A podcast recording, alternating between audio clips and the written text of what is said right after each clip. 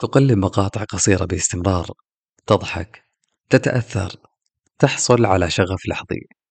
ثم ما أن تتوقف حتى يتوقف العالم وشعورك. كل محفزات الدوبامين انتهت. أصبح الامتنان على البساطة أصعب.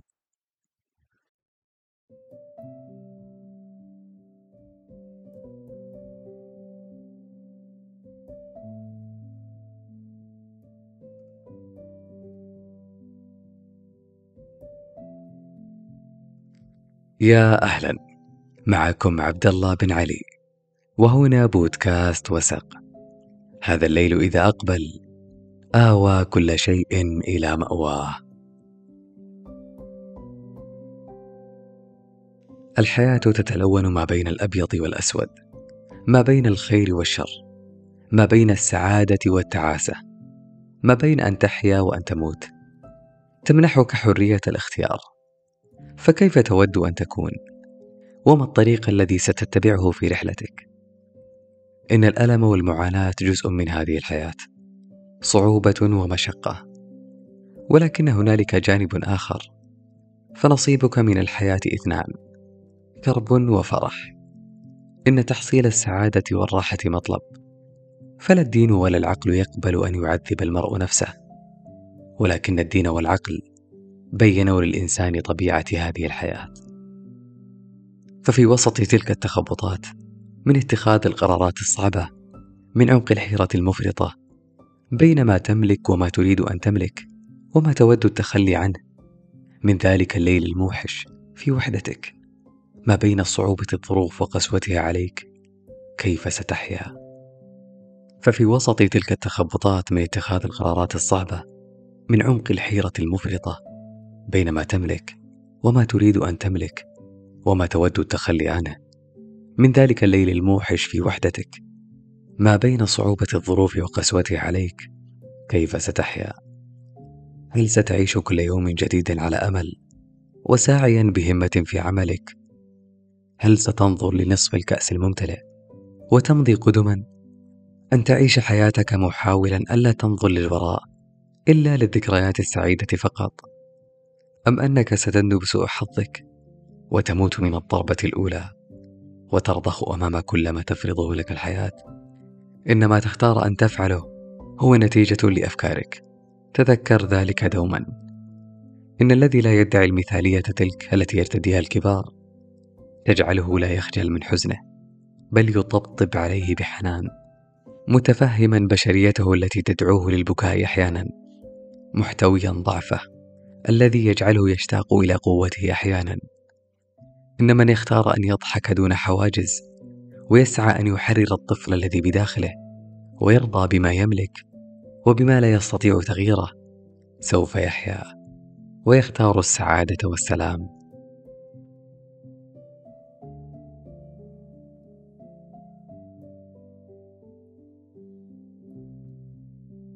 سعادة الإنسان تكون بالصبر والشكر والامتنان.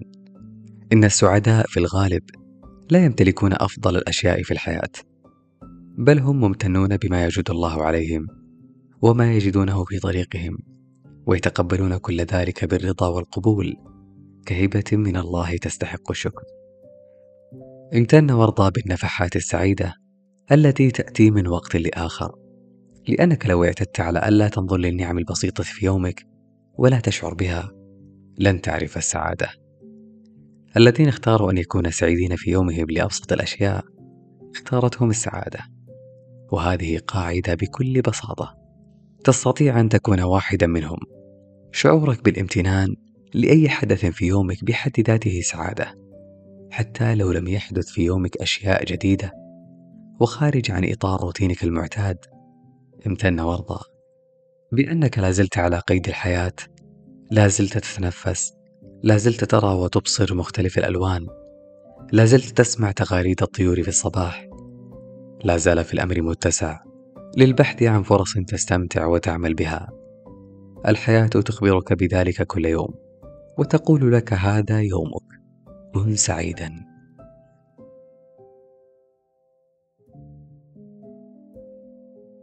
القاعدة الثالثة تقول: كنوزك بين جوانحك، لا جنائن في الشرق، لا جنائن في الغرب.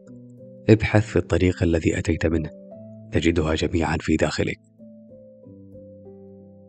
يا لهذا الإنسان كم يكنز في داخله من الكنوز العظيمة والغامضة والمخفية بين جوانحه. فما أن تصيبه سهام الحياة وتنهال عليه المحن حتى ينكشف الغطاء عنها فتظهر للعيان.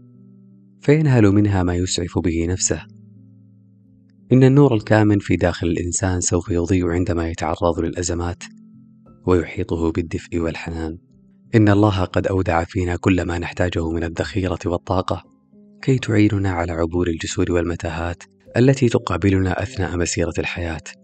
إن الله أودع فينا الأسرار الكبرى والهبات العظيمة ويسر لنا السبل للوصول إليها. لتمنحنا البهجة وتعيننا على الأيام. إننا نملك كل ما نحتاجه من قوة وطاقات لنجعل حياتنا تزخر بالسلام. وإن المحبة والتسامح وخدمة الآخرين دون توقع أي مقابل هي الطريق للوصول إلى الكنوز العظيمة الكامنة في داخل أنفسنا. في الهند هنالك حكاية أخلاقية رمزية تشبه الإنسان بحمار يحمل على ظهره أكياسا من الذهب. لكنه يمشي بتثاقل ولا يرفع بصره أبدا عن طريقه الشاق ليدرك ويقدر ذلك الكنز المحمول على ظهره. وفي نهاية القاعدة أعيش وأنا مؤمن بأنني مثل كل البشر. أملك في داخلي نبعا لا ينضب من الطاقات الكامنة وكنزا عظيما من المهارات المخزونة التي تنتظر من يفتح لها الأبواب لتشع وتزدهر. إن الإنسان سر الأسرار وأعظم المخلوقات لقد خلقنا الله وطلب منا أن نبحر في داخل أنفسنا لنكتشف عظيم آياته وأسراره ونغوص في أعماقنا لنتحرر من الشكوك والأوهام ونحرر طاقاتنا وأحلامنا من المخاوف. إن المسكن الذي نبنيه داخل أنفسنا هو مسكننا الذي نعيش فيه في الخارج. هناك قاعدة أخرى تقول التمسك بالجيد وترك السيء يمر. يشعر الشخص أحيانا أن أفكاره تسيطر عليه وأنه أسيرا لها خاصة إذا كانت سلبية مثل الغضب والإحباط والاكتئاب والعصبية. فبالتالي على الإنسان أن يدرب نفسه باستمرار على التخلص منها وألا يسمح لها أن تتحكم به عن طريق التركيز على الأفكار الإيجابية والحديث عنها. فمثلا إذا مر على الشخص وقت سيء في العمل يجب عليه ألا يعطي هذه المشاعر أكبر من حجمها. وإلا تحولت الدقائق السيئة إلى يوم سيء بالكامل. فاختر أن يكون يومك جيد لصالحك أنت واختر أن تجاور السعيد لتسعد. فكل السعداء اشتركوا بذات الأمر واعتزلوا كل ما يؤذي أرواحهم ويفسد الطمأنينة ويزعزع سلامهم النفسي فالسعادة معدية فقد كانوا العرب قديما يقولون الرفيق قبل الطريق والجار قبل الدار. لقد كانوا يدركون حقا أهمية الجليس والرفيق ومدى تأثيره على أرواحهم فبوسع إنسان أن يفسد سعادة قافلة بأكملها وبإمكان جار سيء أن يضيق على جاره سعة داره إلى خرم إبرة وبإمكان جار طيب أن يجعل ضيق الدار أوسع من القصر. أما عن العطاء الذي يجعلك تشعر بالسعادة فهو شعور آخر. يرتقي الإنسان بقدر ما يدفع غيره للارتقاء ويرزق بقدر ما يكون سببا لرزق غيره وتهطل عليه الخيرات عندما يكون مفتاحا للخير وتطرق السعادة أبواب قلبه عندما لا يشح بها على غيره. ذلك أن في الحياة قانون للوفاء من يعطي بصدق يعود إليه العطاء ومن يحسن النية يملك القلب النقي. الذي لا يحقد ولا يكره ولا يحسد فهو في نعيم من السعادة. ففي قلب كل إنسان نبتة صالحة إن سقاها بالخير تفرعت وصنعت له بستانا وإن سقاها بالشر فسدت وأفسدت أرضه. عزيزي المستمع إن السعادة قرار وليست انتظار فلا تنتظر أن يأتيك شيئا لتصبح سعيدا. لا تنتظر أن يأتيك المال والبنون لتسعد ولا تنتظر أن تشفى من مرضك أو تصل لحلمك حتى تسعد. فالسعادة عزيزة نفس لا ترضى أن يفرض عليها شيئا عليك أن تتحكم في شعورك وترضى. فالسر ليس في العين إنما في النظرة. أحيانا لنغير واقع الحياة لا نحتاج أكثر من تغيير النظرة التي ننظر بها للأمور. عليك أن تتقبل ابتلاءات الله لك. وحكمته عليك وترضى بما قسمه لك. عليك أن تتذكر دوما رحمة الله وبأن ما يحدث لك أمرا إلا لخير أنت تجهله وما يحرمك الله من شيء إلا لرحمته بك. وقبل أن أختم هذه الحلقة شكرا لكم أصدقاء بودكاست وسخ في كل مكان. ممتن لكم جميعا. يقولون السعادة هي أن يكون لدى الإنسان الحد الأدنى من أي شيء وهذا هو الحد الأقصى من القناعة. ويقولون أيضا السعادة لا تستورد بل من داخلنا تولد. وأخيرا تذكر يا صديقي السعادة قرار وليست انتظار.